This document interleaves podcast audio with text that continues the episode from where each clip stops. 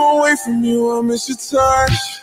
You're the reason I believe in love. It's been difficult for me to trust. And I'm afraid that I'ma fuck it up. Ain't no way that I can leave you stranded. Cause you ain't never left me empty handed. And you know that I know that I can't live without you. So baby, stay. Oh,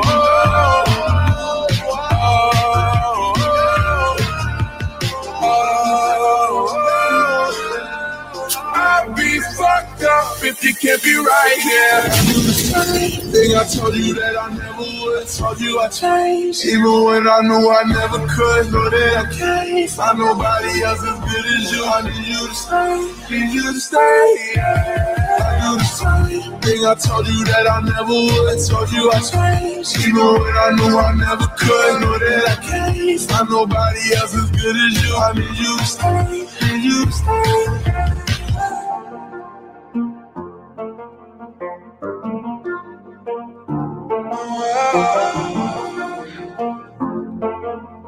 I need you to stay. Need you to stay.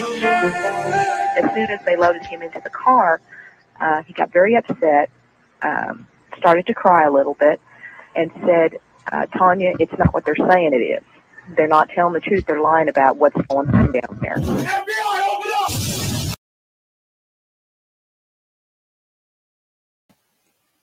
Hey, it's Jose Galison. You're watching No Way Jose. You can find me on No Way Jose YouTube channel, all the major audio packagers, and Odysee as well. Uh, I changed up my intro. Uh, that was a Jinx edit. Uh, this is actually what set me down this rabbit hole for this series, the uh, OKC bombing series. Um, as you can see, that one was about Yeakey. If you're listening on audio, you just got a cool song. That was about it. But if you're watching a video, it was a whole edit with different uh, scenes interspliced and pictures, uh, mostly focused on uh, Yeakey uh, individual we'll get into in a later episode that was, uh, you know, clearly uh, they say it was a suicide, but uh, we'll get more of that later. uh, anyone with a brain can tell it was not. Uh, it makes no sense. But uh, today, my guest is Richard Booth, uh, and this will be the guest going on throughout this whole series. Uh, this will probably, I mean, we, we I was originally going to do one episode, then it sprouted out two, three. Now it sounds like I'm going to do four, but I'm good with it. I want this to cover all of this. I want to be as a good resource for the OKC bombing, go all the important stuff. Uh, I hope you guys get a lot out of it. Uh, just so you guys know, uh, I always let you know uh, if you're watching the fifth right now, it's a live stream. Uh, if not, uh, you'll get it about roughly a week later on the public stream. If you want it in the in, the, in between, you need to be a patron at patreon.com. Just No Way Jose 2020. Lowest levels two bucks, highest levels 20. Those are sponsors. Sponsors are C. McRae of the Whiskey and Tea podcast, Jeremy, who has an Etsy shop. It's at etsy.com slash shop slash raising liberty. You can follow him on Twitter at Jeremy Rhymes. Mikkel Thorup of the Expat Money Show as well. Uh, I mean, as I said, we're covering the OKC bombing. Uh, so this is the second part. If you haven't caught the first one, go check that one out. We covered mostly the uh, the kind of the, the main narrative and then kind of picking away at the narrative. And now we're kind of going into the characters now, which will probably be at least two episodes, I think. We'll be going breaking down the main characters think we'll be going really into Timothy McVeigh and Strassmeir. This one, uh, maybe we'll squeeze in some more. We'll see how deep we go into it. But there's a bunch of characters that play into this, and uh, we'll, we'll, probably later on. I mean, this may form and change as it goes, uh, be fluid. But I think then we'll kind of cover all the other crazy stuff, like the uh, Yeakey trying to do some of the other stuff that you know kind of dra- pulls people into this, the uh, the crazy suicides and stuff. Uh, but yeah, also make sure you go check out Top Lobster, toplobster.com. Use Jose at checkout for 10% off. It's where you can get my merch and other shows merch and a lot of other great uh, merch for like, you know, original work from uh, Top Lobster himself. Uh, let's go ahead and get Richard in here and get going with it. Hey, what's up, Richard? Hey, how are you? Good, good. I'm excited to get back into this. Uh, the last one I was well received and I really enjoyed it. I'm ready to get into it. Um, I guess uh, normally I'd do an intro for everyone, but this is an ongoing series. So I mean, I guess if you want to provide a quick intro for anyone popping in on this one, who you are, and then we'll you know we'll move on uh, and get into it. Sure. Yeah. So, quick intro. My name is Richard Booth. I've been investigating the Oklahoma City bombing as a researcher since about 2014. Followed the story since it happened, uh, but started making contacts with various investigators and doing my own research and uh, putting materials online on the Libertarian Institute uh, just a couple of years ago. And so I've been writing essays, which people can find in Garrison Magazine, and I'm working on a manuscript and uh, hope to bring this information to more people. Oh, yeah. I don't know if I mentioned before. I, I, can't believe I can't remember if I did or not. Just for those who don't know, that intro, I want to make sure I give credit. I'm not sure if I give credit. That's uh, Jinx edit. He's probably the best follow on Twitter, especially if you're someone who's into conspiracy stuff. Some of the stuff goes a little bit kooky territory, but he, when he hits, he hits, especially stuff like this. Uh, it's at crack connoisseur on Twitter, uh, but he keeps he gets nuked almost every other week. So uh, you just kind of keep an eye out, and he rebuilds so quick because people love him on there um, yeah. Uh, but I do want to say this is this whole series is dedicated to him and uh, uh, uh Yeakey because uh, Yeakey just tugged at my heartstrings. I don't know something about him. I mean, the guy looks like one of my best friends. Uh, the story is just you know tragic, but we'll, we'll get into that later. Because I mean, he legit was like, in my opinion, kind of a hero. I mean, a lot of people know I'm an anarchist. I'm not a huge fan of cops, but like when you see someone who's like a cop and like is trying to be a good cop, and then like they, you know, it's kind of like it's a joke. Some people say is only good cop's a dead cop, and it's like, well, I mean, he tried to do the right thing, and here he was. You know, he was he the system. He tried to buck the system. The system bucked him. So, I mean, yeah. Uh, not to insert my politics too much into this, but yeah, it, it I know it really tugs my heartstrings when you see someone trying to do the right thing and get screwed for it. So. Um, and you know, he was a guy who had a, I think he had a wife. I mean, think about ex-wife at the time, young kids, but not to go into that because I mean, I am like really excited to go into that when we get into it because that uh, I mean that like I said, this is what kind of dragged me into it. But uh, today we'll be covering some of the main characters. Uh, of to Timothy McVeigh at first, so I guess we can start with uh, who who is Timothy McVeigh. I guess we can kind of start with you know kind of before the bombing, sort of, and, and start with there. On this episode, since we're going to characters, and it's way harder to find information on these people. We were talking before. Uh, like in the last one, I was able to hang a little bit more with you because it was it's kind of just a, the primary information that's a, lot, a lot easier. So this one it'll be a lot more you. I'll be letting you go, but you're the subject matter expert. People should definitely follow you, uh, follow your work. Uh, we'll do the plugs at the end. Um, but yeah, because uh, this one it's it's kind of like where I can't really hang because there's there's so much information on the OKC bombing. If you go look into some of the stuff, you're like, holy crap! And but then you're like, well, where can I find this information? And you're like, well, good luck. You're like, maybe you can go to Corbett Report. Like, it's just so hard to find these things. I will say Corbett Report does have a whole thing on Timothy McVeigh. So, but I, am some of the content you were telling me about before, even he didn't cover. So I'm excited to get into it. So, but I guess we'll start with Timothy McVeigh. I'll let you go. I mean, uh, and if there's stuff that you miss, I'm interested in, I'll kind of interject. But I guess kind of start with who is Timothy McVeigh. Absolutely. So, first thing I want to say is the absolute best resource for anyone who wants to know about Timothy McVeigh. It's going to be Wendy Painting's book, Aberration in the Heartland of the Real. And so that's one place somebody could go. Fantastic book.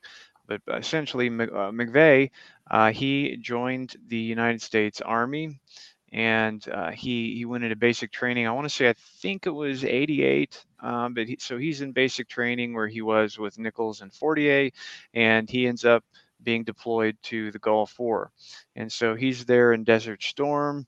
Um, he uh, uh was considered to be an excellent soldier. Um, he uh, earned uh, like I think it was some sort of a Bronze Star, I believe, in the Gulf War, and so he, he's over there, he's in the Gulf War, and he comes back from the Gulf War and he's interested in pursuing a career in the military and he wants to go into special forces. And so when he comes back from um, from Desert Storm, he goes to try out for the special forces. And what happened here basically is, is he goes to the tryout. He um, has to fill out a whole bunch of paperwork and uh, do like a psychiatric examination, all kinds of things like this. And uh, at the same time, uh, he's not going into it in the best physical condition. Uh, because he was wearing uh, these new uh, combat boots. They were not really worn in, they were brand new, and it caused a really painful, uh, difficult blister, I guess, on his foot. And sounds like kind of a minuscule thing, but evidently, you know, in the training that, that you go through in special forces training, carrying 40, 50, 60, 80 pounds, all that, it can really start to add up. So you had these just great problems with this foot injury. And so he's in special forces, which I believe it lasted only something like two days for him. And uh, the official story is that he washed out after a couple of days due to his foot injury and was advised, you know, just uh, after it heals up, come on back. I'm sure you can, you know, do it again. You'll do fine.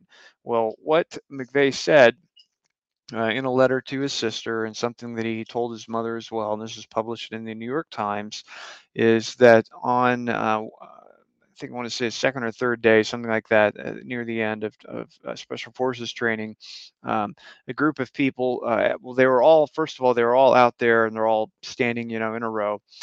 And the uh, commander, what have you, whatever you call it, comes out there and he, he uh, reads off uh, a number of uh, social security numbers. I don't know how common that is. I thought that was kind of weird, but anyway, the article says he re- um, reads out these social numbers and says, you know, if any of if this is your number, I want you to step forward. And so there are eight or nine people whose numbers were, were called out. McVeigh was one of them. So he stepped forward. The others were dismissed. And then those who did step forward were taken and they were given uh, basically a briefing and in this briefing, they were told that uh, due to their uh, psychological examination, their uh, military career, uh, various other factors that they'd taken into account, uh, they had been selected uh, to be given an opportunity to work on a sort of special operations type program. What he told his sister Jennifer is that he would be involved in black operations involving, in some cases, uh, domestic matters, which was highly unusual. And uh, th- this is the story that not only he told his sister and he told his mom, uh, but it's also uh, what he told his first attorneys when they were appointed to him. He told them that, yeah, you know, I'm I'm working in in the official capacity as uh, an undercover uh, operative for the United States government. At least that's what he believed, if you're to take his word for it. And so um, when he uh, when he accepts this opportunity, he's told that he uh, he needs to go and uh, he needs to go and, and make uh, inroads with the various militias and uh, white separatist groups, and he will occasionally receive communications advising him what to do. But for now, he needs to build up a sort of a legend as a disaffected veteran who is has some sort of um, kind of animosity and anger and uh, is to build these inroads in these extremist communities. And so if you look at his life that is basically what he was doing. He, he's on the gun show circuit. He's meeting all of these people in these extremist groups. Like we talked about in the last episode he did attend a few militia meetings here and there but uh, ultimately didn't uh, ever become a member of a militia but he was spotted at uh, various uh, radical compounds and locations. And uh, this point in, in the narrative is a good point to uh, begin talking about Andy Strassmeir's. What's happening here is at the very time that McVeigh has been given this offer in special forces and he goes out and he starts doing this, is also the very uh, same time that Andy Strassmeir comes over to the United States and that is also when you begin to see uh, Strassmeir and McVeigh in the same places at the same time. And so, what I'd like to do is kind of go over Andy Strassmeir and why he's important. And as we go along, I will illustrate uh, the points in which Timothy McVeigh uh, comes into that narrative and, and how the two are linked essentially. Yeah. Um, d- just to qu- quickly back up, maybe you did mention it. Uh, what uh, what sources are there for this? Just for people to know, and uh, you know, kind of, is this just what he said, or, or are there other mm-hmm. sources that back it up? Uh, real quick, not to go down the deep wormhole. I know sure. people can refer to your uh, your content too. I know you have all of this documented and stuff, uh, and you've been very thorough. I know you're on Libertarian Institute as well. But just quickly, so people know we're not just blowing smoke up our ass and just telling a story uh, sure. you know, where this is coming from. Yes. So uh, the story about McVeigh uh, and the special forces and the, the alleged tryout, that's from uh, July 1st, 1998 uh, issue of the New York Times. The New York Times published a letter that Timothy McVeigh sent to his sister. And that's where he goes over the so called selection process, where he uh, uh, was selected uh, for this um, undercover type operation. And uh, more details on all of that and the various things surrounding it can be found in uh, Wendy Painting's excellent book, Aberration in the Heartland of the Real, and uh, also in terms of uh, uh where we talk about McVeigh telling his first attorneys uh, that this is what he was doing. That's also in the public record that comes from the defense documents and defense files and uh, it was published in, in, various mainstream books as well.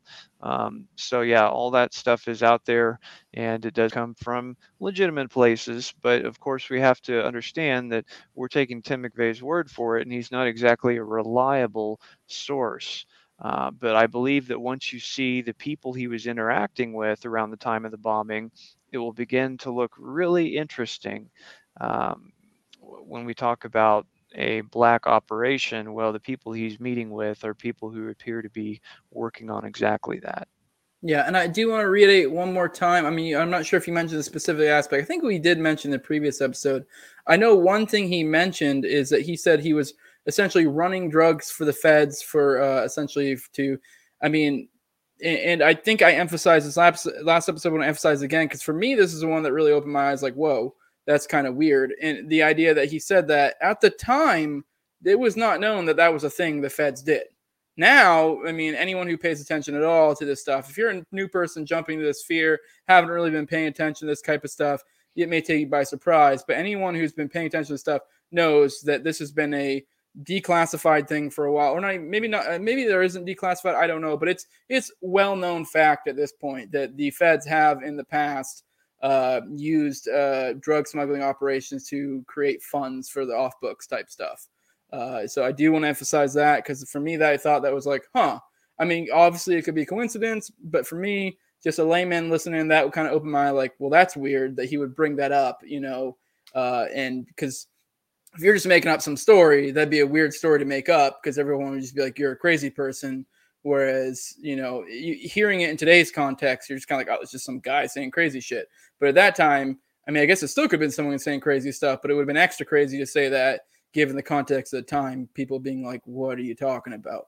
Because, uh, you know, today people would be like, well, there's something to that. He could just be latching on to a existing conspiracy theory or, or not conspiracy theory, conspiracy fact, essentially. Um, you know, uh, whereas at that time, it, it would be very kooky to people listening. Um, but yeah, I guess we can move from there, get into Strassmeir, and maybe you know dovetail in and out to to uh, thing. But I guess let's get into Strassmeir now, and I'll I'll let you go on about him. Sure, sure. And regarding uh, the drug thing, uh, though, he did, uh, yeah, he said that in the special operations meeting that he had, they were told they would be doing various things such as providing security for um, drug interdiction and drug uh, smuggling operations uh, which it, it's difficult to believe. I, I think uh, for me, it's it, I find that to be really dubious. You would have some sort of commander uh, just straight up telling you you're going to be smuggling drugs. But uh, ultimately, you know, this is what he said to his sister. So we'll take that for what it is, uh, whether he is uh, credible or not. Uh, you know, he's an unreliable source. However, we're going to find some things coming up here that will dovetail very well with that. And so, uh, in terms of uh, Andy Strassmeir, what we want to do here is is look at in 1988 there was a sedition trial in the United States, and this was a uh, you had a group of about uh, 12 white supremacists and, and uh, terrorists who were tried for sedition in the United States, sedition and insurrection, basically. And uh, the DOJ uh, tried them all together, and it's supposed to be this massive uh, trial. They're going to lock away all of these leaders, all of these people, members of the order, Louis Beam, um, some of these big names. And uh, lo and behold, the federal government fails and they are all acquitted. They're acquitted in the 88 sedition trial. And that only emboldened them. And so when that happened, the FBI knew uh, that they were going to have a major problem on their hands here in a few years because these people ideology doesn't die and uh, these people are they're not in prison they're going to continue what they're doing. And so they knew they were going to have another problem on their hands just like they had with the order in the early 1980s so as soon as the sedition trial is over in 1988 they uh, start planning to open up their FBI does start planning to open up their PatCon operation to infiltrate uh, the right wing and to infiltrate these white supremacist groups as well uh, in order to be able to have a, an asset in place when they start making plans again. And so while that's happening and they're starting up PatCon right after this sedition trial, Andy Strassmeir gets a visa to come to the United States. To give you an idea who Andy Strassmeir is, uh, he uh, basically is a person whose father was a member of parliament in Germany for many years. He was the chief of staff uh, for Helmut Kohl, which who was basically the Germany's Secretary of State, their equivalent of that, and he was also a Minister of Transportation. So his dad is this big shot politician. He's from uh, this uh, kind of very affluent family, uh, prominent social connections, and he uh, himself he he, he gets into the Bundeswehr, um, the German army and in the uh, Bundeswehr, he's trained in counterintelligence. He was a uh, mortar fire control officer. Uh, he became uh, head of uh, the battalion's intelligence unit, and his job was basically to sniff out East German informants and spies. And so he's working in intelligence and in counterintelligence in the German army. Um, this is a person, Andy, who uh, speaks fluent German, fluent English, and fluent Hebrew. And he would take vacations to Israel, he, where he'd stay on a kibbutz. Um, he did about two or three of those. On his second stint at a kibbutz in Israel, he actually was given an Uzi and put on security patrol with the IDF. Um, it's very interesting. Looks sort of like a cross training type situation where you have this German soldier who is cross training here with uh, friendly allied forces in Israel. Now, during his third stay at a kibbutz there, he was sent on patrol on the Green Line between Israel and the West Bank. This is, these are all things you can find in the excellent Harper Collins book uh, called Oklahoma City What the Investigation Missed by Roger Charles. Uh, very well documented books. So these are uh, ironclad sources. So, real quick, I do want to point out, just to clarify for the audience. So, especially if you paid attention to last episode, uh, especially the mainstream narrative or what was uh, you know told to us, and maybe it's true, maybe it's not. The the the driving impetus behind um, behind uh, God, uh, McVeigh was was the idea that Zog was going to essentially take over the world. Zion, Zionist, I forget. Well, I forget what. Yes, this is basically exactly Zionist. Yes. Yeah, and so it is. I actually didn't know there were. This is news to me. I didn't know there were Israel connections. Although I guess I, I'm not shocked. Anyone who pays attention to these things, a lot of things always lead back to Israel or Saudi Arabia when it comes to anything foreign.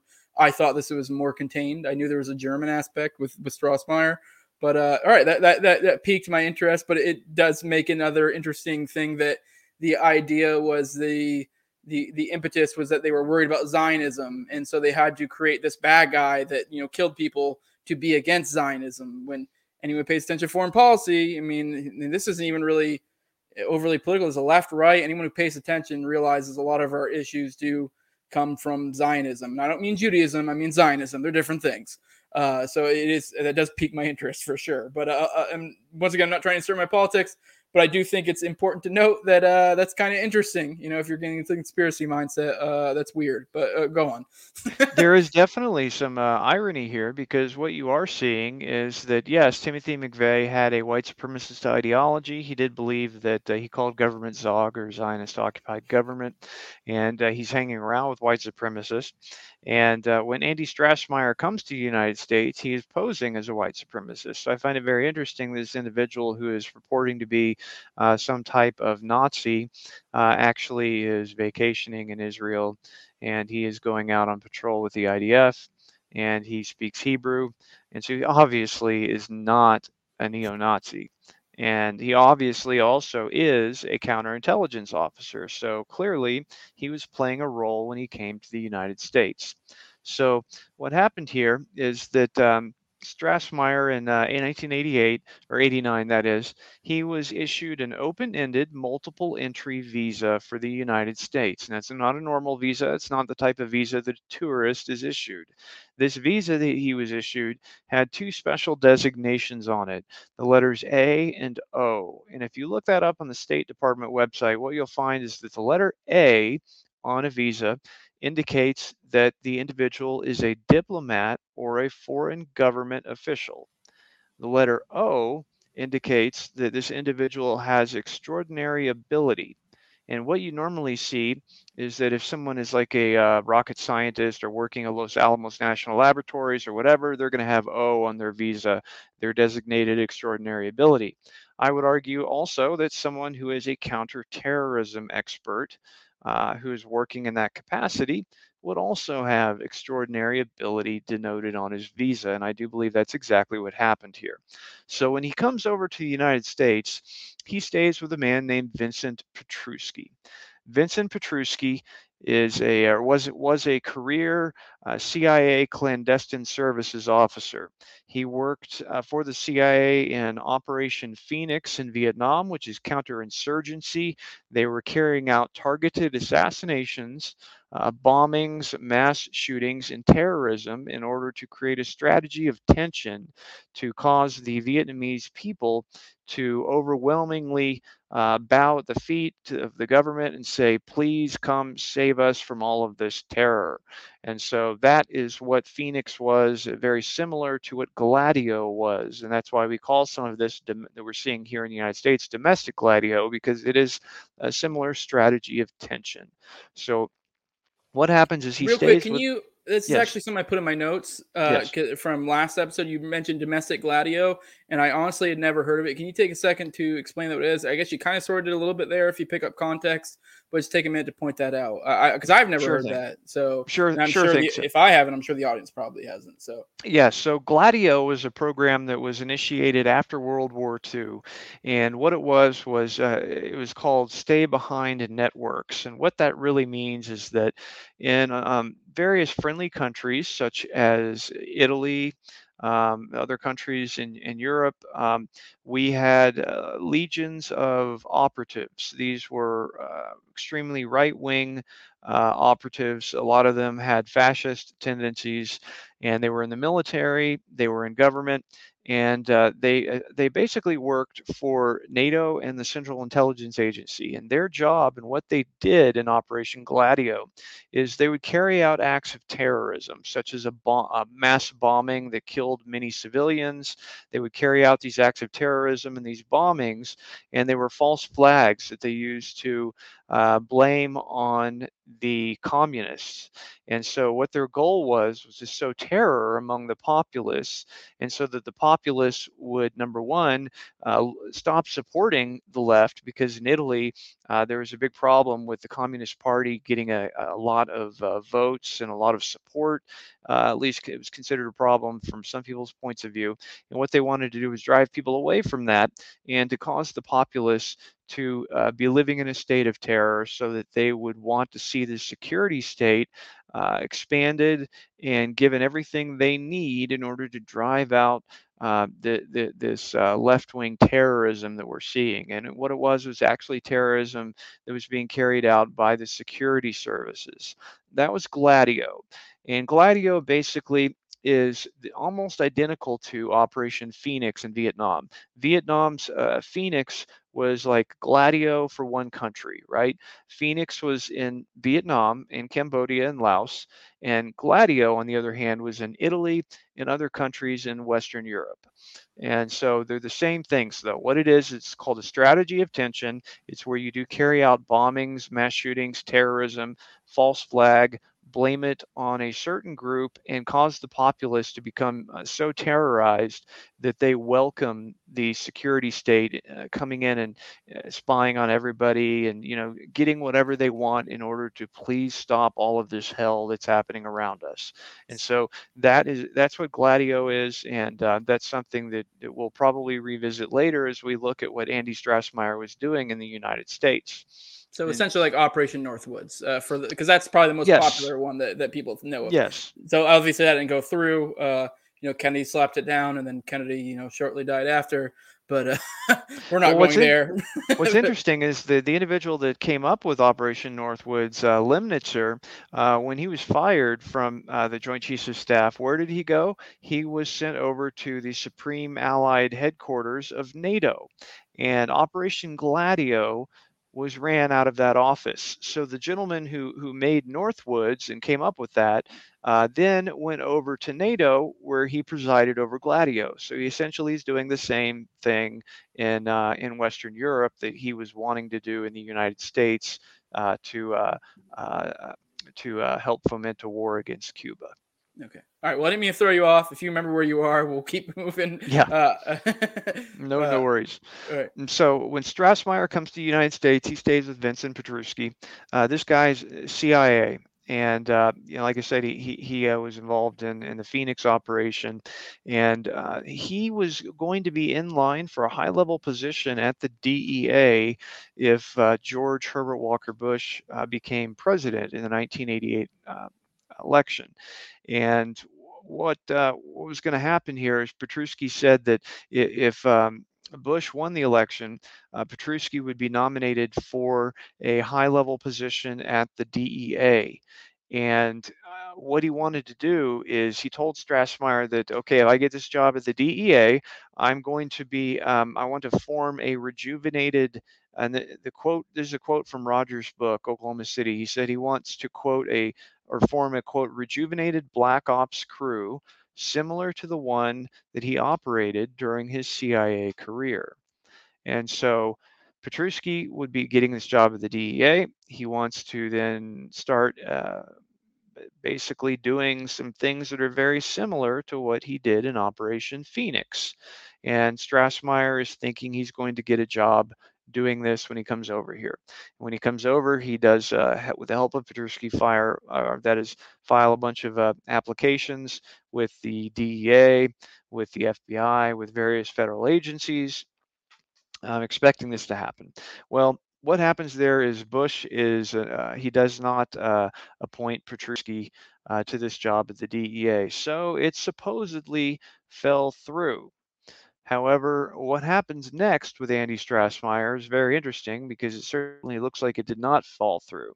As uh, Andy then decides to, uh, he, he leaves his host. Uh, uh, the C, it's already suspicious. The guy's first person he's staying with is a CIA officer. Well, he leaves there and he goes down to Texas, and he's handed off uh, from Petruskie to an individual named Dave Holloway. Dave Holloway uh, was also a CIA clandestine services off, uh, officer and a pilot. Uh, he he flew for uh, Intermountain Aviation from 83 to 88, which was owned by Evergreen Aviation. That is a CIA front company. It uh, is a company involved with uh, the, the, they essentially, essentially have airlines that they're using, much like Air America during Vietnam, where in a lot of these cases, these CIA front company airlines are doing things like smuggling drugs. And so, um, yeah, he uh, he's handed off to this guy Holloway, who has a shady background, exactly like Petruskie. And so Dave Holloway, um, in addition to being this uh, former CIA pilot, is now uh, down in Texas where he has formed the Texas Light Infantry.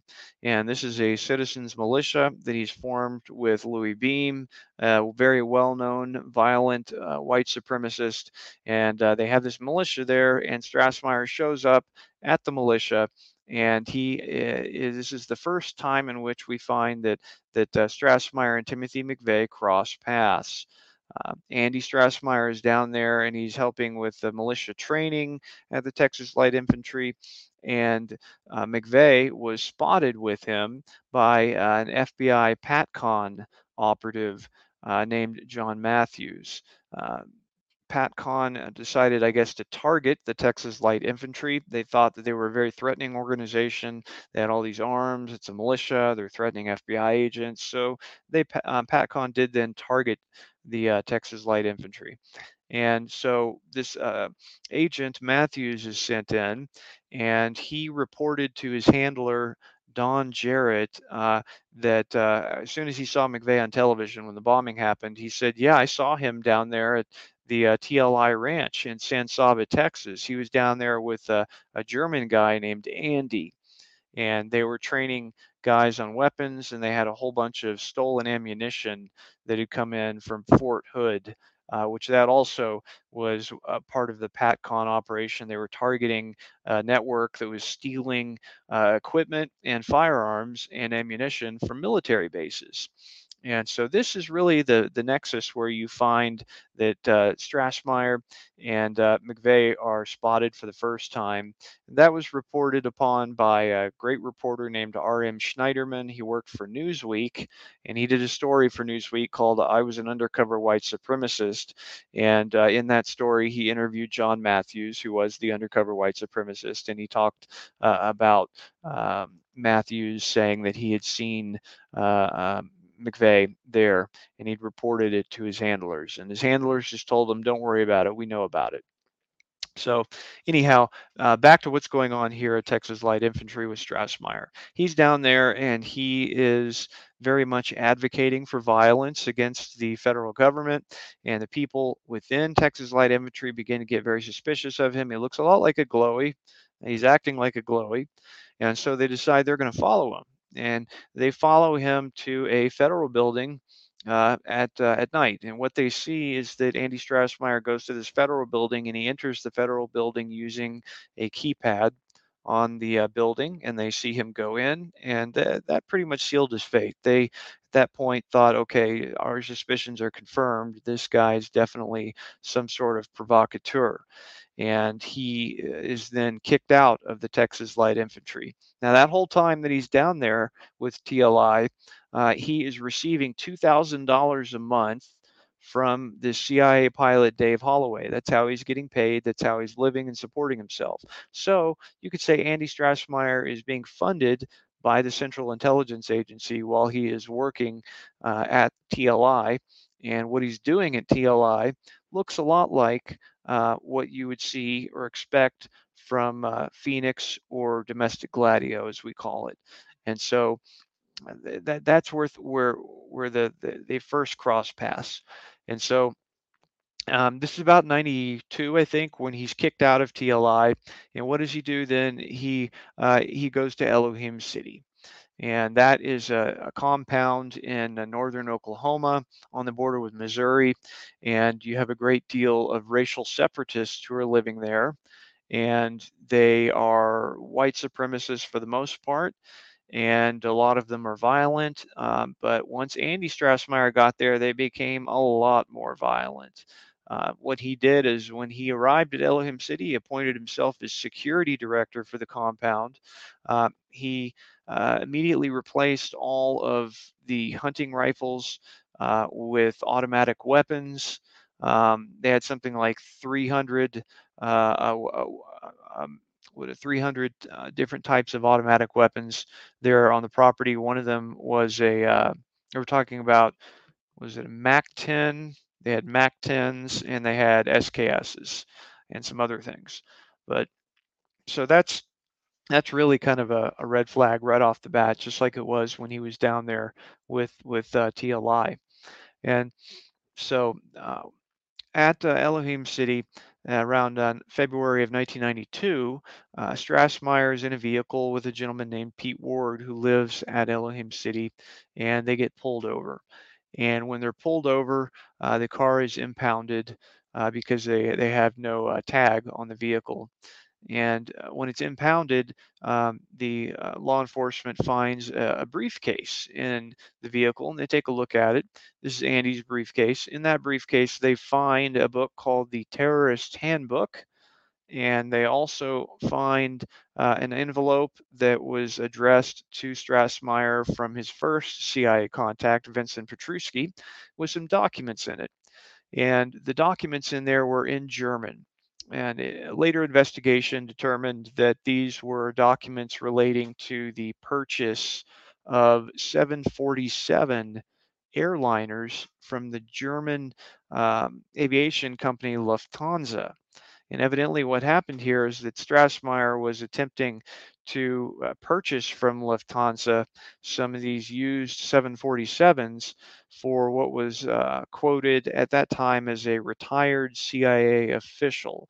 And investigation revealed that the purchase was to be for a uh, an airline that was called Evergreen. And Evergreen is a very well-known uh, CIA front company, CIA front airline. And so, Re- real quick, let me. I want to Yeah. interject just for just so people know. I don't know how much significance this has, but Lufthansa raised. A, I was active duty military for 11 years, and when I deployed, I went. One of the ones I went was Lufthansa. So I'm pretty sure. I would assume since they that was like one they set me up on for you know setting up for deployments. There is government connections. So just just to add in a little bit of context so people know uh, maybe there is some difference maybe that's just anecdotal i don't know maybe it's just a happenstance i, I don't know but there I, I, that did that was interesting to me but go on sorry Yeah, no problem. Yeah, you're absolutely right. Lufthansa is Germany's premier uh, aviation um manufacturer, and so uh, what what was happening here is Andy's uh, uh, his dad was transportation minister in Germany, and so it was thought that because his father was the minister of transportation, um, that might help uh, obtain a purchase of these 747s for this CIA front company. And of course, uh, uh, when you see this, you think back to what um, to what Petruskie uh, said, which was that he wanted to um, uh, form a rejuvenated black ops crew, doing drug interdiction like he had, uh, and doing uh, some operations like he had done during his CIA career. And you think, what's going on here? Is he wanting to buy these airliners for uh, drug smuggling, something like that. Who knows? But ultimately, it's very weird. Uh, you've got a guy here who is at this uh, neo-Nazi compound. He's pretending himself to be a neo-Nazi, and meanwhile, he has documents in his vehicle regarding the purchase of multi-million-dollar aircraft for a CIA front company. And so, what happens next is even weirder. The vehicle was impounded, and when it was impounded, uh, phone calls started coming in uh, to uh, to the police there. Uh, they had phone calls from a high powered lawyer in Houston, uh, a general or a major in North Carolina, which is where Fort Bragg and Special Forces are located, placed a phone call to them, um, basically saying, hey, you got to let this, you know, you got to get rid of this vehicle. You need to let this guy go. Ultimately, they received a phone call from Governor Frank Keating's office as well. And they received a phone call from someone who identified themselves as being with the State Department. And what's interesting is that uh, typically um, clandestine CIA officers, um, one of their biggest cover uh, when they talk to people is they'll identify themselves as being with the State Department. That's regular procedure for them. So whether or not this was actually CIA or not, we don't know. But anyway, the person contacting said they're from the State Department. And the bottom line is all these people are screaming, you have got to let this guy go. He is a diplomat, he has diplomatic immunity. Uh, so obviously, he has friends in high places. And so uh, they let him out. They let him out of there. And the next thing he does, as soon as he gets out, Andy gets himself a social security number in the United States. Somehow he gets himself issued a social security number. And using that, he is able to get a Tennessee driver's license. Um, there's an address uh, for a home in Tennessee which was being rented uh, for him so he could falsely establish residency. Meanwhile, he never lived there or stayed there once. And so who's paying for that? You know, obviously it looks like you're this is a scheme by which you're going to allow this gentleman to get himself legitimate identity papers. And he's obviously sponsored by someone. He's getting these $2,000 checks from a CIA pilot. He's got people of the State Department calling to get him out of jail. He all of a sudden now has a social security number and a driver's license. All of it very much does not make any sense. And remember, during the day, this guy is pretending that he is this neo Nazi and uh, clearly, from the facts we're discussing, you can tell he is some sort of agent or informant, not a neo-Nazi. Uh, much less, you know, one who speaks Hebrew. You don't see that too often. So, um, when he's down there at uh, Elohim City, uh, like I said, he replaced all the deer rifles with automatic weapons. Um, he uh, was training platoon-sized groups. About every three months, there were Nazis coming in from all over the United States, Um, they'd go to stay at Elohim City. It was known as kind of a safe haven. Some of these people were like bank robbers and so forth, and they would go and they'd stay there. And while they were there, they'd get Andy Strassmeir's training, and he would train them in groups on firearms, weapons, and he was always during this training indoctrinating people. He was emphasizing the need to strike at the government, the need to take action. He was actually advocating for three things, according to an ATF informant. He was advocating for assassinations, bombings, and mass shootings. Now, if you go back again and look at what Vincent Petruskie was doing in Operation Phoenix and what the people were doing in Gladio in Western Europe, exactly that same thing. They're, they advocating terrorism, assassinations, bombings, mass shootings. Now you have Strassmeir down here in Elohim City, and he's doing exactly the same thing. So it looks very much like he is, in fact, working in this rejuvenated Black Ops crew that Petruskie said he wanted to set up. Petruskie is no longer involved at this point, but Strassmeir is down here and he has the CIA sponsors like Holloway instead. And he is behaving in a way that should raise an eyebrow. And so our second meeting with Timothy McVeigh between McVeigh and Strassmeir comes up here next in our timeline. And so it's in 1993. Strassmeir is at Elohim City and uh, he goes to a gun show with some other folks at, at Elohim City where he meets Timothy McVeigh again. And at the gun show, uh, he sells McVeigh a knife and he purchases from McVeigh his uh, Desert Storm BDUs, complete with his McVeigh name tag on it. Uh, he bought that from McVeigh, and actually in 96, 97, when the investigation was going on, Andy Strassmeir had hanging up in his closet these BDUs with McVeigh's name tag on them. It's Real quick, uh, you mentioned you mentioned earlier Fort Bragg, and I feel like this is appropriate time since you're mentioning the connections. Yes. And there were people calling from Fort Bragg for uh, Strassmeir to get him out of prison. I yes. do think it's important to mention in the Corbett uh, report video on who is Timothy McVeigh. I thought it was very interesting. I watched a little video. Uh, there was, and this was supposed to be a, a, a sort of confirmation of the fact that uh, McVeigh was sheep dipped or that he, you know, was still in the military while he was no longer technically in the military. Uh, I know there was, I think it was about two years after, there was a video of some person who was doing some sort of documentary or some shit at uh, Fort Bragg, I believe it was, because uh, that's what kind of you know reminded me of it when you brought Fort Bragg. Uh, and there is a video. If you go to the Corbett Report, you can find it. You can watch this thing, and there's a video of a person who looks just like Timothy McVeigh. Although, albeit, I will say Timothy McVeigh has one of those faces. It's just like, you know, pretty kind of like an everyman face. Like even your face, like it could almost be like eh, kind of close. Like it's a very you know generic looking kind of face. But you know, I guess on top of that, there was the guy videoed him. He just so happened to accidentally walk upon him, and the guy was like, "This dude's Timothy McVeigh." There's a video of it. He talked to him, and someone did a voice match, and said it was like an 86% match. I guess I, I, I, mean, I don't know if you're familiar with that because I, I, mean that's not the greatest confirmation, but I did find it was interesting. If you watch the video, the face does look very much like Timothy McVeigh, like a a younger Timothy McVeigh, and it's supposed to be two years after he supposedly got in the military. It's him at Fort Bragg doing like an ex, uh, I guess like uh, which is known for explosives training. Uh, kind of like that's the place you go for that. Uh, so I guess that might be. I, I think there's some sort of connection here. I, I guess I want to get your thoughts. What, what are your thoughts on that? Is that I mean, obviously, I, I don't think it's the greatest confirmation because Timothy does have one of those faces that kind of is like an everyman's face. But I mean, apparently, was an 86% voice match. The person who who I guess uh, the person who did the voice match said that he would he was like an expert in the field and he said he would have tested it in court if it came to it. Uh, I guess I want to get your thoughts on that because it is kind of one of those like backing up things to kind of be like, hey, there's there's more to back up the fact that it's sheep dip than just trust me, bro. Right. That was a very interesting case. And there was an investigation that was done on that by uh, Wendy Painting and Holland van den Nieuwenhof when that came out. Uh, it was a videotape that was filmed by a guy named Bill Bean. And uh, I believe that researchers were misled in this case. And on the last episode, when I mentioned there was something in, in one of uh, Corbett's videos that I felt was incorrect, um, that is what I was referring to actually.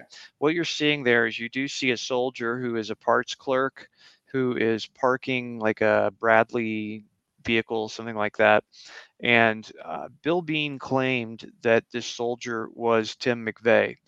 And the issue with it is, two, two, is twofold. Firstly, with the voice match, um, Wendy Painting and Holland van den Nieuwenhof reached out to the guy that Bill Bean used to do this voice match. And what they found out is that he actually did not uh, did not uh, proclaim it to be a match. And okay. Bill Bean evidently told people that it was a match. Uh, and so if you take his word for it, well, sure, you could say it's a match, but it seems that he misled people with that. Now, the main issue I had is I've seen pretty much every photograph of Timothy McVeigh. And the main issue I had is when you look at the gentleman in the, uh, the video, um, there are some problems and they're kind of um, camouflaged by the fact that he's wearing a hat. Um, because if you weren't, you could see the the issue with his hair is is uh, it was very very dark brown. His eyebrows are the wrong color. Uh, Tim McVeigh had very very uh, blonde, light blonde hair, and uh, the gentleman in that video uh, had the wrong uh, eyebrows are the wrong color. Some of the other features are, are wrong, and so the bottom line is, I do not think that that was Timothy McVeigh. Um, I do put faith in, in Wendy's investigation of that, and it's easy for a person to, um, I think, get taken in if the person who is advocating this, Bill Bean, is being dishonest about it. We don't have a, have a way to know that, right? You know, we just take mm-hmm. his word for it, and yeah. it sounds pretty good. Um, I think it's one of those cases where you can um, end up going down the wrong path, and that's probably what happened. And I think anybody who covered that, it was a, an honest mistake on their part. And I don't, I don't fault James Corbett uh, for putting that in his video. Um, that's something that a lot of people bring up, and it's just unfortunately I don't think that it's him, but I also don't think that that means that uh, any of the things we're saying regarding what he might have been doing are inaccurate. You know, that just uh, it just happens to be that it's not him, and all these other things we're saying could still very well have been happening. Good. I, I wanted to get your take on it because it was to me it wasn't like ultra convincing, but it was interesting. It was yeah. so because like Timothy Vey has a very generic looking face, and the you know so to look like him and an 86% voice match, although you're saying there was more to it. I mean, that is kind of one of those things where it's like, uh, I don't know, 86%. What is that? I don't know when it comes to voice match. I don't know what the technology was at the time. But yeah, well, it I, sounds I really was, impressive. Eighty-six percent. Hey, that's very close. Yeah. You know, but you know, uh, when when when Wendy uh, talked to the guy who did the voice match, he said no, it's not. It wasn't a match at all. And so the problem here is Bill Bean was lying about it. I think he was probably trying to sell sell that video to get you know to get some money. And that's a common issue you run into in this research is you have to do your due, due diligence because you are going to run into bad actors from time to time who might be putting out false information you know yeah. so and I'm, I'm glad i brought it up here because i i do want to make sure like i uh, although i mean we were talking before i i love to entertain crazy conspiracy theories just because it's fun uh, although I, I, I don't always buy into it i'll entertain it to kind of like for fun but uh i i want to make sure to make a point that uh I don't want to if we bring up kook things because although I, I think we'll bring up at some point later uh, whether it's this episode or later, the theory that, you know, whether Timothy McVeigh actually died or not. And we get into like weird kook territory. I want to be sure that we're being clear that, like, hey, this isn't too super. I want to make sure I, I want this to be the ultimate resource or one of the better resources to go through for this place. And I want to make sure we're being thorough. And it seems to be you are. So I'm glad you actually shot that down. That way people can be like, hey, we're not just, you know, buying hook, line, and sinker every little thing. Because I mean, there are things that are interesting and not and and you know, I I didn't I didn't take that hook, line, and sinker either, but I just thought it was interesting and it was worth bringing up. I'm glad you slapped it down and kind of provided greater context. But I'll let you go on. You brought up to, you know, if you don't know where you were at, I know you're bringing up the fact that he had Timothy McVeigh's BDUs in his uh, closet, but go on. Right, right, absolutely. So that is the second time uh, that we know of that uh, Strassmeir and McVeigh met one another, with the first time being at the Texas Light Infantry Ranch in Texas in 91 or 92. And now we hear we have him in 93. They've met at a gun show. At the gun show, he also, Strassmeir also gives uh, a business card for Elohim City uh, to uh, to McVeigh. And on that business card, it has the directions on how to get to Elohim City, and it has their phone number and uh, just basically whatever you need in order to, to get there. And so that is the only time uh, in which uh, uh, Strassmeir has admitted to having met McVeigh. As he says, "Well, I think we met once at a gun show," but I don't believe he's being totally forthcoming about that based upon what we know about some of these other meetings. So anyhow, uh, while he's there at Elohim City and he has met McVeigh, you also have other sources who are saying, well, uh, while Strassmeir was serving as head of security there, we know that Timothy McVeigh visited Elohim City 15 to 20 times. You have Morris Dees, who was the head of the Southern Poverty Law Center, who uh, was quoted saying uh, that Timothy Mc, uh, due to Morris had informants in the SPLC that were at Elohim City, and he said from their informants they said McVeigh had visited 15 to 20 times. In addition to that, you also have Bill Buford, who is the ATF chief in Arkansas. And he was briefed both uh, verbally and with written records um, that put McVeigh at Elohim City. And so, in addition to those two, you have a, a third uh, bit of information, which is an informant named John Schultz. And John Schultz puts McVeigh and Strassmeir together at Elohim City in the fall of 1994. Schultz was there when there was a meeting. It was a meeting of a group of about eight to 10 people, chaired and directed by Andy Strassmeyer, where they were talking about the delivery of a, uh, uh, they were calling it a delivery of a package, and they were planning something, he said, and it was very uh, kind of secretive. And the idea here is that we think that the uh, bombing operation was planned out of Elohim City in the fall of 94, and that Andy Strassmeir was in a leadership role in designing uh, the bombing operation, and that uh, Tim McVeigh was in an equal leadership role to carry out the operational parts of the bombing. Uh, with Strassmeir being the person who's sort of a provocateur. He's being a glowy here. He is uh, uh, pro- provoking uh, violence.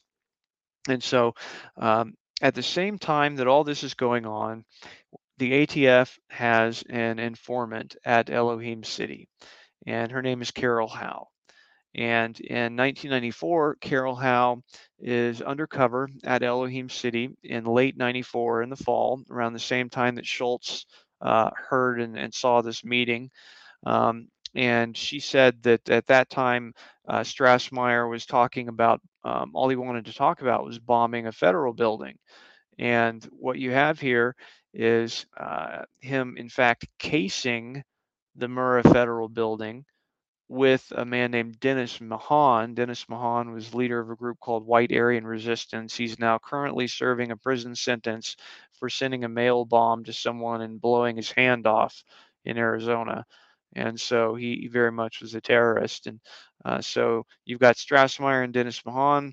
They are uh, casing the Murrah building and Strassmeir is having meetings where McVeigh is present, and he's talking about um, bombing federal buildings. And so the leading theory really is then that uh, the bombing was planned uh, in the fall of 94.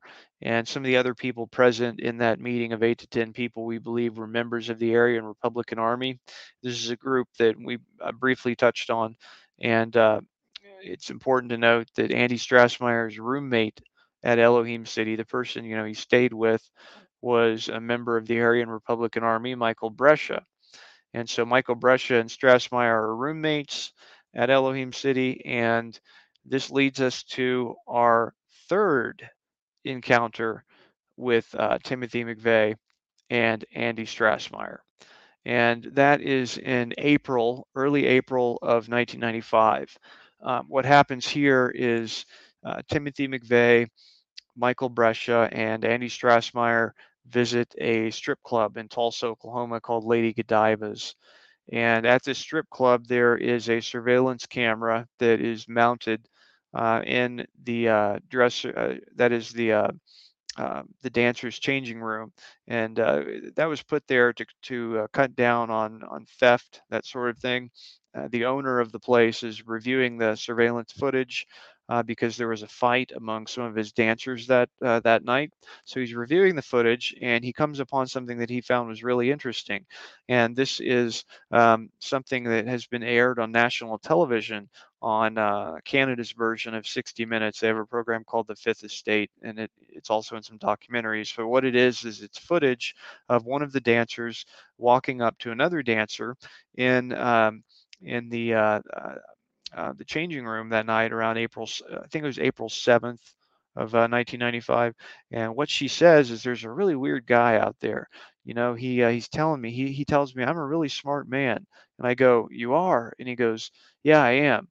And on April 19th, 1995, you're going to remember me for the rest of your life. And that's right there on the video. It was recorded April 7th before the bombing. Dancer says this guy said on April 19th, you're going to remember me for the rest of your life. So that might not be much, but for the simple fact that, that the people who were out there and who said that were identified by the dancers as Timothy McVeigh, Andy Strassmeir, and Michael Brescia. They identified them from photos. You have multiple dancers, and I have the FBI 302 reports from this and I have uh, the newspaper clippings. Uh, you've got the Washington Post uh, report by Peter Carlson talking about it. You've got J.D. Cash writing about it. And what happened here is they were shown a photo spread, including Andy Strassmeir, and they said, "Yep, that he he was the quiet guy. He was the guy with the German accent." They pointed out Michael Brescia, and they said, "Yep, he's the guy who had uh, who had all the money. He had a big wad hundred dollar bills. He was talking to all the girls." Uh, he was the they considered him to be the good-looking guy, and uh, Tim McVeigh uh, they also identified, and so this here to me looks like they are out celebrating. It's about a week or two before the bombing. Uh, McVeigh is talking about it to one of the dancers. What are the chances then, if he's talking about it to a complete stranger, or at least making a reference to it or alluding to it, uh, chances are good he's going to be talking about that with his companions that night. And that's what I think it was. I think they were celebrating because they had already obtained all of the bomb ingredients.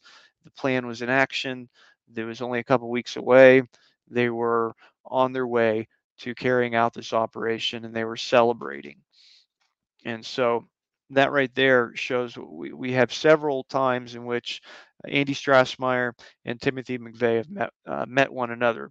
And it looks very much like Strassmeir was in a, a, a, leadership position where he's advocating for violence and he's a provocateur, exactly like you see in the Gretchen Whitmer plot, where you have these FBI agents who they are pushing the plot along. They're being the ones who are the most aggressive, calling for violence. And that's exactly what uh, Strassmeir is doing. So, uh, what I'd said uh, a moment ago is that at the same time, we had uh, ATF informant Carol Howe at Elohim City. And she, um, her reports to her ATF handler caused the ATF to want to uh, raid Elohim City and they wanted to arrest Andy Strassmeir. They felt that uh, he was a terrorist based upon the things he was saying. They're, you know, they think this guy is dangerous. And so um, they, in the fall of 94 and then in January and February of 95, they are coordinating to prepare to arrest Strassmeir. The ATF and the INS are coordinating. Uh, they're working with the INS to ensure that INS will be present when the ATF does the raid so that they can take him into custody for um, being here illegally. Uh, the ATF also notifies the Highway Patrol to put out a BOLO or be on the lookout for Strassmeir. Um, uh, the ATF agents who are spearheading this operation would be Carol Howe's handler, and Angela Finley Graham, and the special agent in charge of the Dallas ATF office, a gentleman named Tom Whitman. And so, uh, in preparation for this raid, uh, Tom Whitman, uh, Angela Finley, and an ATF photographer, um, they hitch a ride uh, with a highway patrol pilot named Ken Stafford and he takes them up to do surveillance of the compound. Um, they're going up there to look and see, you know, is uh, what what does it look like? Do they have barbed wire? Do they have uh, rein, reinforced areas? You know, are they in a war posture? What's going on? So they go up there to do that, and while they're doing that, Ken Stafford, the pilot, uh, tells the ATF folks, um, you know, it's interesting. I just took some FBI guys up here a couple weeks ago. And that got the ATF to thinking, and they're thinking, that's really interesting. I wonder what the FBI is doing up here. And based upon what happens next, it looks a lot like the ATF, or that is to say, the FBI had their own operation going on at Elohim City. And that's why they were also up there doing surveillance on it. Because what happened next here is that um, after the ATF surveillance flight, all of a sudden, uh, Robert Millar, who is the uh, spiritual leader at Elohim City, he somehow becomes aware that there's an impending raid. And Robert Millar, uh, he's he was also an FBI informant. He talked to Bob Ricks on the phone once a week, and he basically had a great relationship with the FBI. And it sounds a lot like he was kind of shining them on in order to make sure that his compound doesn't get raided, and he's pretending like he's cooperating, but really he's not. But what happens here is that um, Robert Millar finds out that there's going to be a raid by the ATF, and uh, more importantly, the FBI finds out that the ATF is planning a raid, and that causes some major problems. Uh, when word gets to Bob Ricks, the special agent in charge of the FBI in Oklahoma City, that the ATF is going to do a raid, he puts an immediate halt to it. He has the assistant U.S. attorney uh, meet with ATF officials in Tulsa, and he tells them in no uncertain terms that there will not be any raid um, that you are to stand down and you were to stop, in fact, all investigation at Elohim City. And when I look at that, uh, critically thinking, I think that well, what's happening here is that, that, this is a turf war. The ATF, or that is to say, the FBI has an ongoing operation there. That's why they were up in the surveillance flight. That's why they want the ATF to stop because whatever the ATF is doing here is encroaching on their operation, which I believe was probably related to PatCon. So uh, ultimately, this uh, ATF raid is canceled. And uh, I believe that had the ATF raid actually happened and, and Strassmeir would have been taken into custody, that might very well have prevented the Oklahoma City bombing from happening. And uh, ATF uh, director himself even even admitted that and said that. And so, um, got a lot of things happening here. Um, uh, this possible raid, uh, Strassmeir meeting uh, with McVeigh multiple times. And um, what we have next here is that um, right after the Oklahoma City bombing occurs, um, you have immediate focus on Elohim City on April 27th, um, an FBI agent in Oklahoma City uh, sends the legal attache in Bonn, Germany, a request for additional information on Andreas Strassmeir. The following day, on April 28th, the U.S. Embassy in Bonn, Germany, issues a memo to the Secretary of State uh, saying that Andy Strassmeir is a subject of investigation uh, into the Oklahoma City bombing. And what's very interesting later is the prosecutors uh, falsely assert that Andy Strassmeir was never the subject of uh, the investigation. And the FBI says the same thing. But documents prove otherwise. You have these April 27th and 28th documents that show that just within a week of the bombing, he is considered a key suspect in the case. And so, as the uh, the investigation goes on um, and the trial proceeds, um, Andy Strassmeir is seeing, I think, probably, and is probably hearing from his sources uh, that he is considered a suspect. So he decides to hightail it out of the country.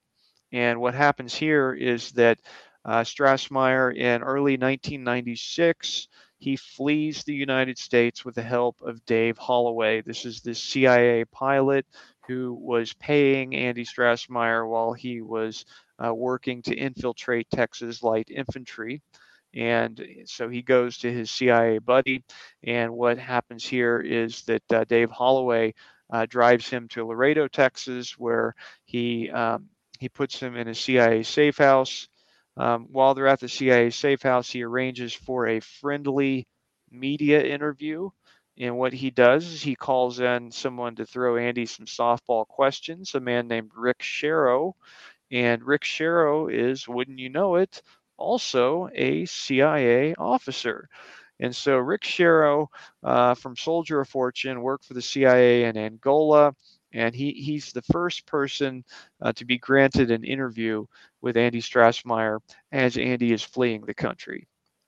Uh, real, so after, real quick, yeah. I want to I want to back up because I do remember uh, there was a uh, supposed eyewitness report of someone who looked like Strassmeir, supposedly with another individual planning uh, or putting these putty-like things on uh, uh, on the Murrah building, which would make it seem like they were planning, you know, explosive charges or, or what have you. I don't know what your thoughts on are. I want to kind of get your because you know that the big thing with the Oklahoma City bombing was the idea that the you know the Ryder truck uh, you know explosive bomb was not enough to do the whole trick and the you know it's the kind of same thing with the 9/11 a lot of people think there were additional charges I'm not trying to go down that wormhole but you know it's the same idea here that someone you know planted additional you know charges and that was the only way they could really take down the building. So I want to get your thoughts because I mean, if there is something to that, I don't know if there's maybe there's more additional things other than eyewitness. I don't know. Uh, I guess I'll, I'll let you go here.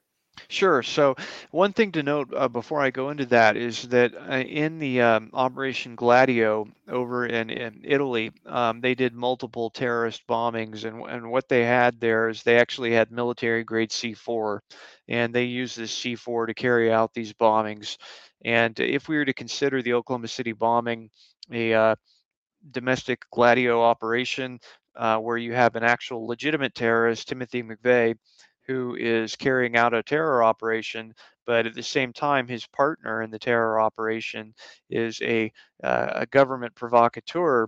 Um, you could classify that as, as, domestic gladio. And what I want to say there is that that doesn't mean that that, that Timothy McVeigh is uh, not responsible for this. He absolutely was. But uh, if you have a guy next to you who is provoking you and pushing you along to do it, um, there needs to be answers for that. And so, in terms though of the C4, um, what you're seeing here is that uh, there are two witnesses actually who I think are very good witnesses uh, to seeing this. Uh, the first one, her name is Jane Graham. She worked in the Murrah building and she did see three people in the parking garage of the Murrah building who had uh, putty, they had wires, they had plans of the building, they were wearing overalls, they were in discussion, they were working in the parking garage about a week before the uh, bombing and it does sound a lot like people who are putting explosives in the building. That's what it sounds and that's what it looks like. And uh, in her 302 report, her story has not uh, changed between that and 1996 and 97 when she filed a video affidavit, she filed a written affidavit, same exact story that appears in the 302 report. However, she did go on the Alex Jones program, I think around 2010. And what she did is she then identified one of the men she saw in the garage as Andy Strassmeir. And here's where I have an issue because I believe that she probably was heavily influenced by alternative media reports and by Alex Jones to say that this person was Andy Strassmeir, uh, simply because uh, her story never changed up until that point.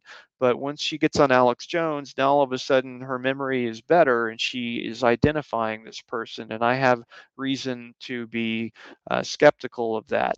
Now, having said that, that uh, does not mean that I doubt her testimony. I think she did see these three people in this garage, like she said she did, because we have a corroborating eyewitness. We have a witness named Ruth Schwab, who also worked in the Murrah building, and she saw the exact same thing.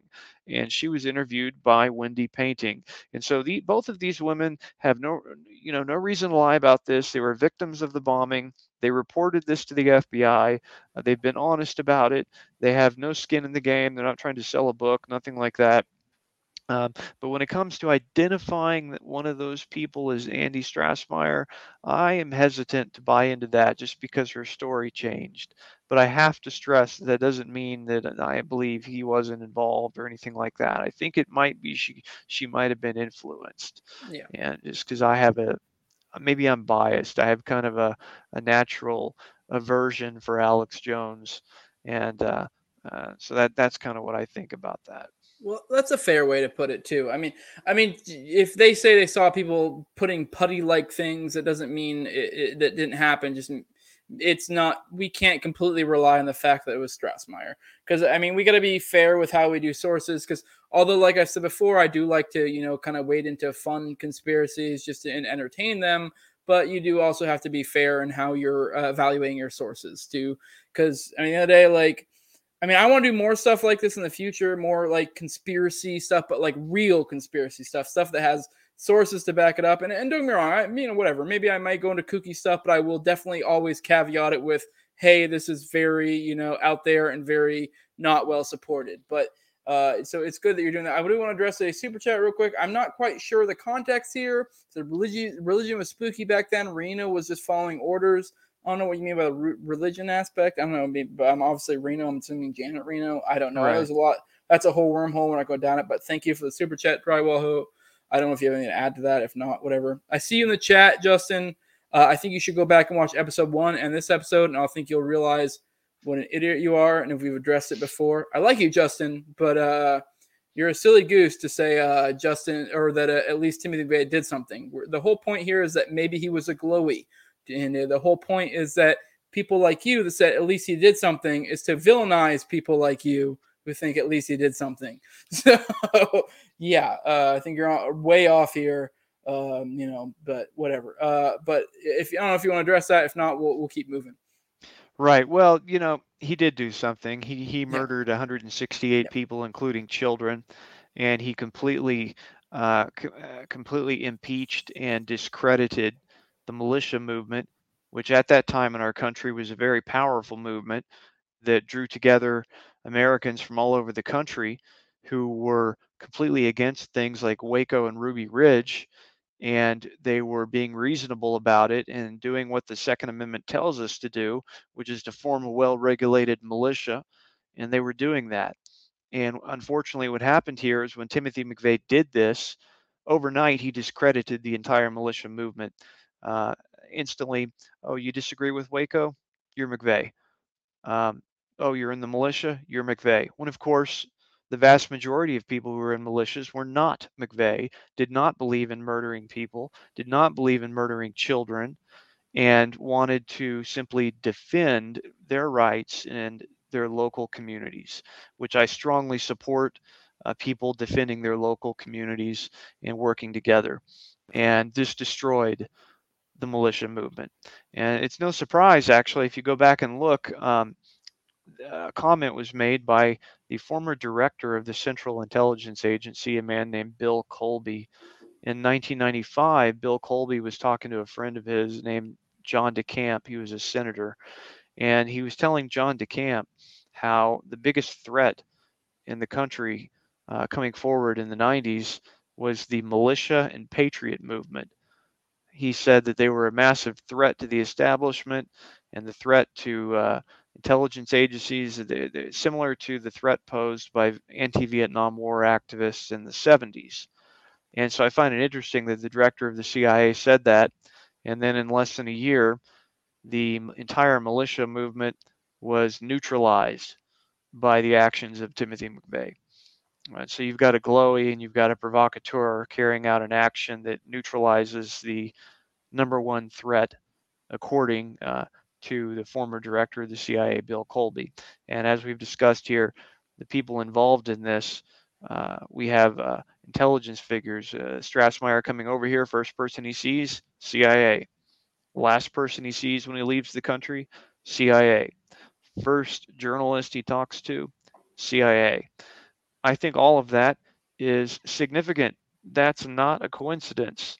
Uh, there's something clearly going on there. And when you go and you look at the um, the, the, government documents uh, the CIA is withholding um, that are on that Vaughn index that, that uh, Jesse Trentadue obtained, um, you go and you can read the summaries as to what some of these documents are about, and it becomes very clear that the intelligence uh, agencies had sources and methods that were providing them with direct information about the bombing and uh, uh, just to paraphrase what Jesse Trentadue said, is he believes that this Vaughn index shows that uh, Andy Strassmeir was working for intelligence and that he is the person that is talked about in those documents that is that they're redacted and being withheld right now that it's obviously him i tend to agree with that all right. Uh, well, to put you back on track, uh, last where we were at was he was getting the softball, uh, you know, uh, journalist type stuff from some CIA operative.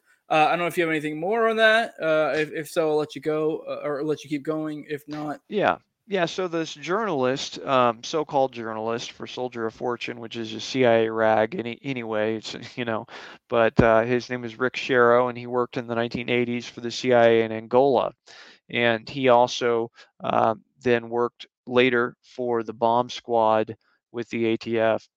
And so, what Rick Sherrow does in this interview is he throws them a lot of softball questions, very friendly interview, and it's published, uh, or actually, um, yeah, he, he does the interview, but he later only uses parts of it and does not publish the full interview.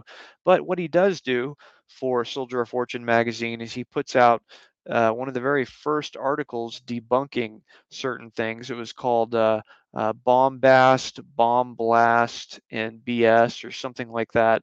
And uh, what he uh, basically is doing in this article is debunking the idea uh, that there could be any kind of alternative explanation for the uh, damage to the Murrah building. However, he's not saying in the article, "Oh, it was it wasn't explosives." What he's doing instead is saying, "Oh, it was not a thermobaric bomb. It wasn't a." You know, he's naming all these exotic technologies that no reasonable person is even suggesting are being used. Um, and so he he's got this kind of propaganda article in Soldier of Fortune, and uh, he's really kind of a shady figure and uh, this is a person introduced to Strassmeir uh, through Dave Holloway, which it seems to me Holloway was his paymaster. He was the guy who was paying Andy Strassmeir $2,000 a month when he was staying in the United States. And anyway, so after this interview with uh, Sherrow, um, they catch a flight from Laredo to Acapulco in Mexico. And then they uh, board an Air France flight uh, from Mexico uh, to uh, goes to France and then Germany, and so he uh, he goes back to Germany. Um, Holloway goes with him to make sure you know that he makes it and he gets there and everything. And and uh, when he gets there to Germany, he's now out of reach of the United States. The FBI never did interview him, in spite of him being considered a suspect within one week of the bombing. He's a suspect, and they never did never did interview him at all. And uh, one thing here that's really interesting is that uh, Roger Charles, my mentor, he was on the uh, defense team as an investigator, and uh, what he said is that uh, the the CIA was tasked with doing a review of documents uh, to or records to show whether or not they had any information about Andy Strassmeir, and they did that review and they turned that results of that over to the prosecutors in the McVeigh case. And in the FBI document that I have that talks about this is it doesn't say what their conclusion was. It just simply says that uh, the results were turned over to the prosecutors. And so what happened there is Roger uh, told Stephen Jones, McVeigh's attorney, he said, "Well, I think you should subpoena uh, the, this CIA uh, general counsel. Her name is Linda Cipriani." He said, I think you should subpoena her, get her on the stand, and ask her what the report said. And uh, Stephen Jones said, Oh, gosh, you know, I, I don't think the judge would like that very much. And I think that kind of shows you where Stephen Jones was at. You know, um, come on, who cares? You know, the judge wouldn't like it. Big deal, you know. But so they never did uh, subpoena her. But when Roger wrote his book, Oklahoma City, What the Investigation Missed, he uh, he had a source, a high level source at the CIA. Roger himself had a lot of very good sources. He had sources among spooks and among people in law enforcement. And uh, what his CIA source told him uh, was that when this records check was done on Strassmeir, they found that he was a German intelligence operative whose information was being shared with the FBI. And I believe what that probably shows is that uh, Strassmeir was in some way tied into the PatCon operation. And at the same time, I believe Strassmeir was being manipulated by these intelligence figures like Holloway, who is his paymaster and is providing funding. Uh, Petruskie, who he comes over, he stays with and tries to buy 747s for. Uh, Petruskie, who says he wants to bring Strassmeir onto a quote unquote rejuvenated black ops crew like he ran during Operation Phoenix, which what did they do during Operation Phoenix? They did, you know, terrorism, bombings, assassinations, shootings. And so all of this looks very suspicious to me. And um, uh, these intelligence figures, I think, are ones that need to be investigated further. And uh, it's an active uh, subject that is being investigated now by uh, various people in the research community, myself included. And uh, ultimately, where we leave off is with uh, Strassmeir safe and sound in Germany. He does not have to testify. Uh, he's uh, falsely, it's falsely said that he was never a suspect. And uh, he did do some uh, media interviews after he got back in Germany. And uh, he did an interview with a, a writer named Ambrose Evans Pritchard. He was a, uh, an English investigative journalist. And he, he was very, um, was he was really frank with Ambrose Evans Pritchard. And it's almost like he didn't quite know how to handle being um, interviewed by a journalist and, and said more than he should have. Ultimately, what he said is that, of course, there was an informant inside of the Oklahoma City bombing. And uh, uh, of course there was. And he said, uh, right now the informant is scared shitless. He can't come forward he cannot come forward because what if the informant was the one who was provoking them all along? What if the informant was the one who was saying you need to do this, which clearly he's talking about himself.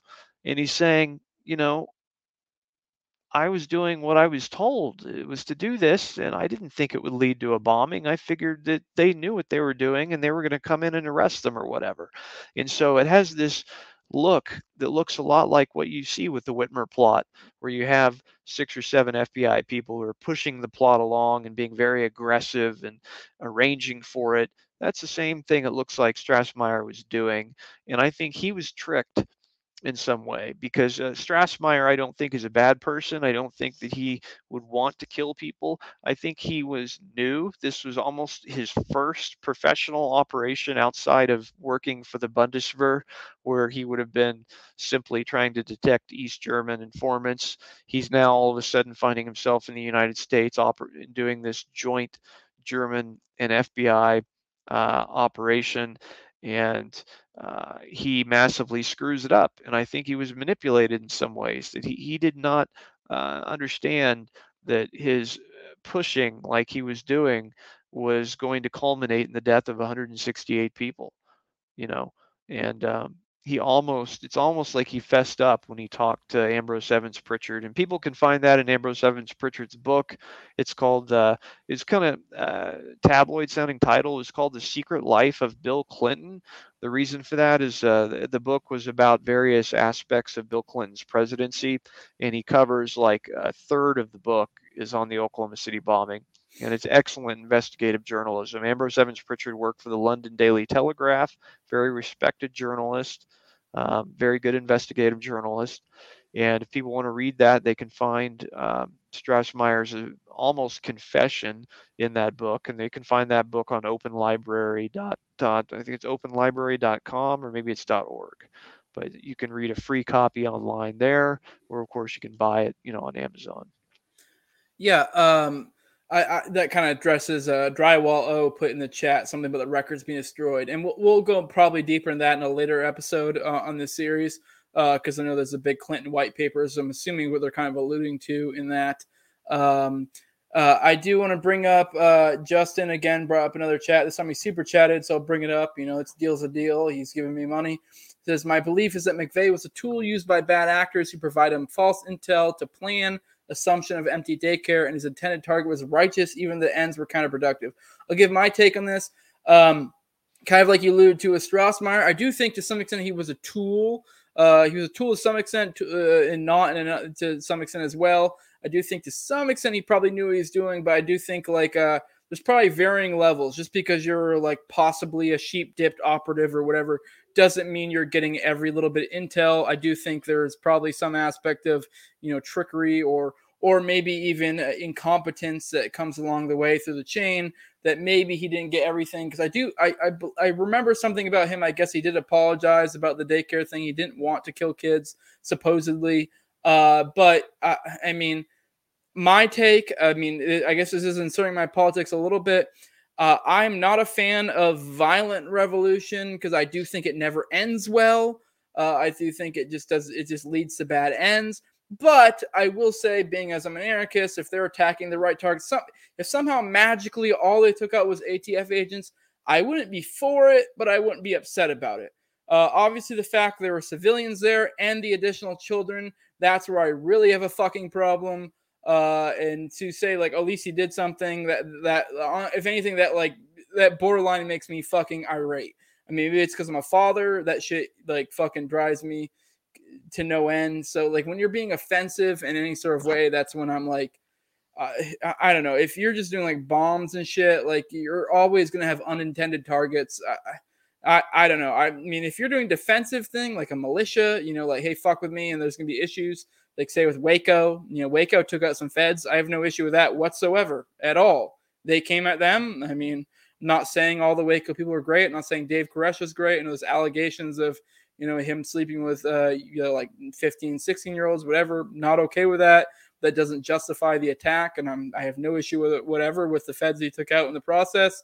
Uh, but yeah, when you, when you start taking out children and, and civilians, you know, just people just, you know, just trying to eke out a living, that's when I have an issue. So I, I don't know if you have anything to add to that. Uh, but I mean, aside from that, if you have something to add to that, you can add to that. No, definitely, I do have something to yeah, add there to that. Is uh, um, originally it was thought that the the target was supposed to be the courthouse and that's why you saw the bomb sniffing dogs uh, at the courthouse and the bomb squad at the courthouse uh, the morning of the bombing and also it was expected that the bomb would have was going to be delivered in the middle of the night and that is why you had the ATF agents out on an all night surveillance operation. And so when you think about it, if there were a bombing that occurred at a federal building in the middle of the night, or the courthouse, in the, either one, in the middle of the night, there would not have been any kids killed and probably not anyone at all because it's in the you know two or three in the morning no one's there and what's alleged to have happened here is that the people uh, inside the bombing realized that they uh, they were penetrated and had law enforcement on them and surveillance on them, and so they changed the, uh, the time from the middle of the night to uh, during the day. And one thing to note here, though, regarding the uh, children, is that Timothy McVeigh knew that there was a daycare in the building he visited the daycare. The daycare's owner or operator was named Danielle Hunt, and Danielle Hunt uh, has an FBI 302 report and an affidavit where she talks about how Timothy McVeigh came into the daycare center and he pretended to have two children. He said that he had two children and that he was going to need daycare services and he wanted to ask them about the daycare. What Danielle Hunt found interesting, though, is that Timothy McVeigh never once like a parent would do, mentioned the names or genders of his children when he was there. Instead, he wanted to know about things like where are the security cameras? Do you have security cameras? He wanted to know the layout of the place. And one thing that's very notable is when he was there in the daycare center, he's looking up and down and the whole front of the daycare is just it was it was glass. And he's looking at it and he's saying there is so much glass. There's so much glass. So he knew that this was going to cause massive damage. Um, when so when mcveigh went on 60 minutes and said oh i thought it was terrible that there were children in the building he's full of it. He knew there were children in the building. He'd been to the daycare and he selected the target specifically because it had children because he wanted to get revenge for Waco. And so I I don't uh, see any sort of agreement whatsoever with his uh, methods, uh, with what he chose to do. Um, I don't I don't agree with it in any way at all, and I think he is guilty. Um, my main issue is that he had accomplices in the bombing. And those accomplices have not been identified, at least by law enforcement. They've not been arrested. And there are other people who should have been co defendants uh, in this case. And John Doe number two, an individual who was seen by 22 witnesses in downtown Oklahoma City that morning and recorded on surveillance camera video in the Ryder truck has never been identified and has never been apprehended. And that infuriates me. When I saw uh, these sketches of John Doe 2 in the newspaper, and I thought, who is this person? I want to know who it is. And since that day, I've been thinking the same thing. And I was infuriated when, when I found that the FBI was lying to me and the rest of Oklahomans and saying that John Doe number two does not exist. We have strong reason to believe that John Doe number two is probably an informant. And uh, the, I, I, believe that the people inside the bombing operation, McVeigh included, realized that they had an informant in their operation. And that's why they did things like changing the time of the bombing and uh, foiling the sting operation and causing it to fail. And so, yeah, so these, these are my thoughts, at least in terms of um, in terms of uh, McVeigh's tactics, what he did, uh, the kids, and, and, all that. You know, um, I, as far as I'm concerned, I think he should burn in hell, and I hope he is right now. Yeah, I 100% agree. Like I, like I said, I'm an anarchist, so I'm not a big fan of the government. I'm, I'm in, in some regards, uh, depending on the situation, I'm not against. You know, I even mentioned, you know, with the Waco thing. I have the least, not the least bit of sympathy for the feds who got taken down in that situation but you know this is a completely different situation like entirely. Right. Uh, if you're de- if you're acting in a defensive manner uh and and even then i guess in some ways i guess in a retributive manner if it's on the right people uh i i mean i i wouldn't say i'm for it but i'm not necessarily upset about it. But once you start taking on innocence i'm 100% against you like entirely what's a fucking ever. I don't care if you in, in the least bit way try to re- represent anything close to what i uh, agree with, uh, I'm not against. I'm not for you. What's a fucking ever, and I hope you burn in hell. And I'm an atheist. I, if anything that makes me believe there, hope there is a hell, and you fucking rot in it.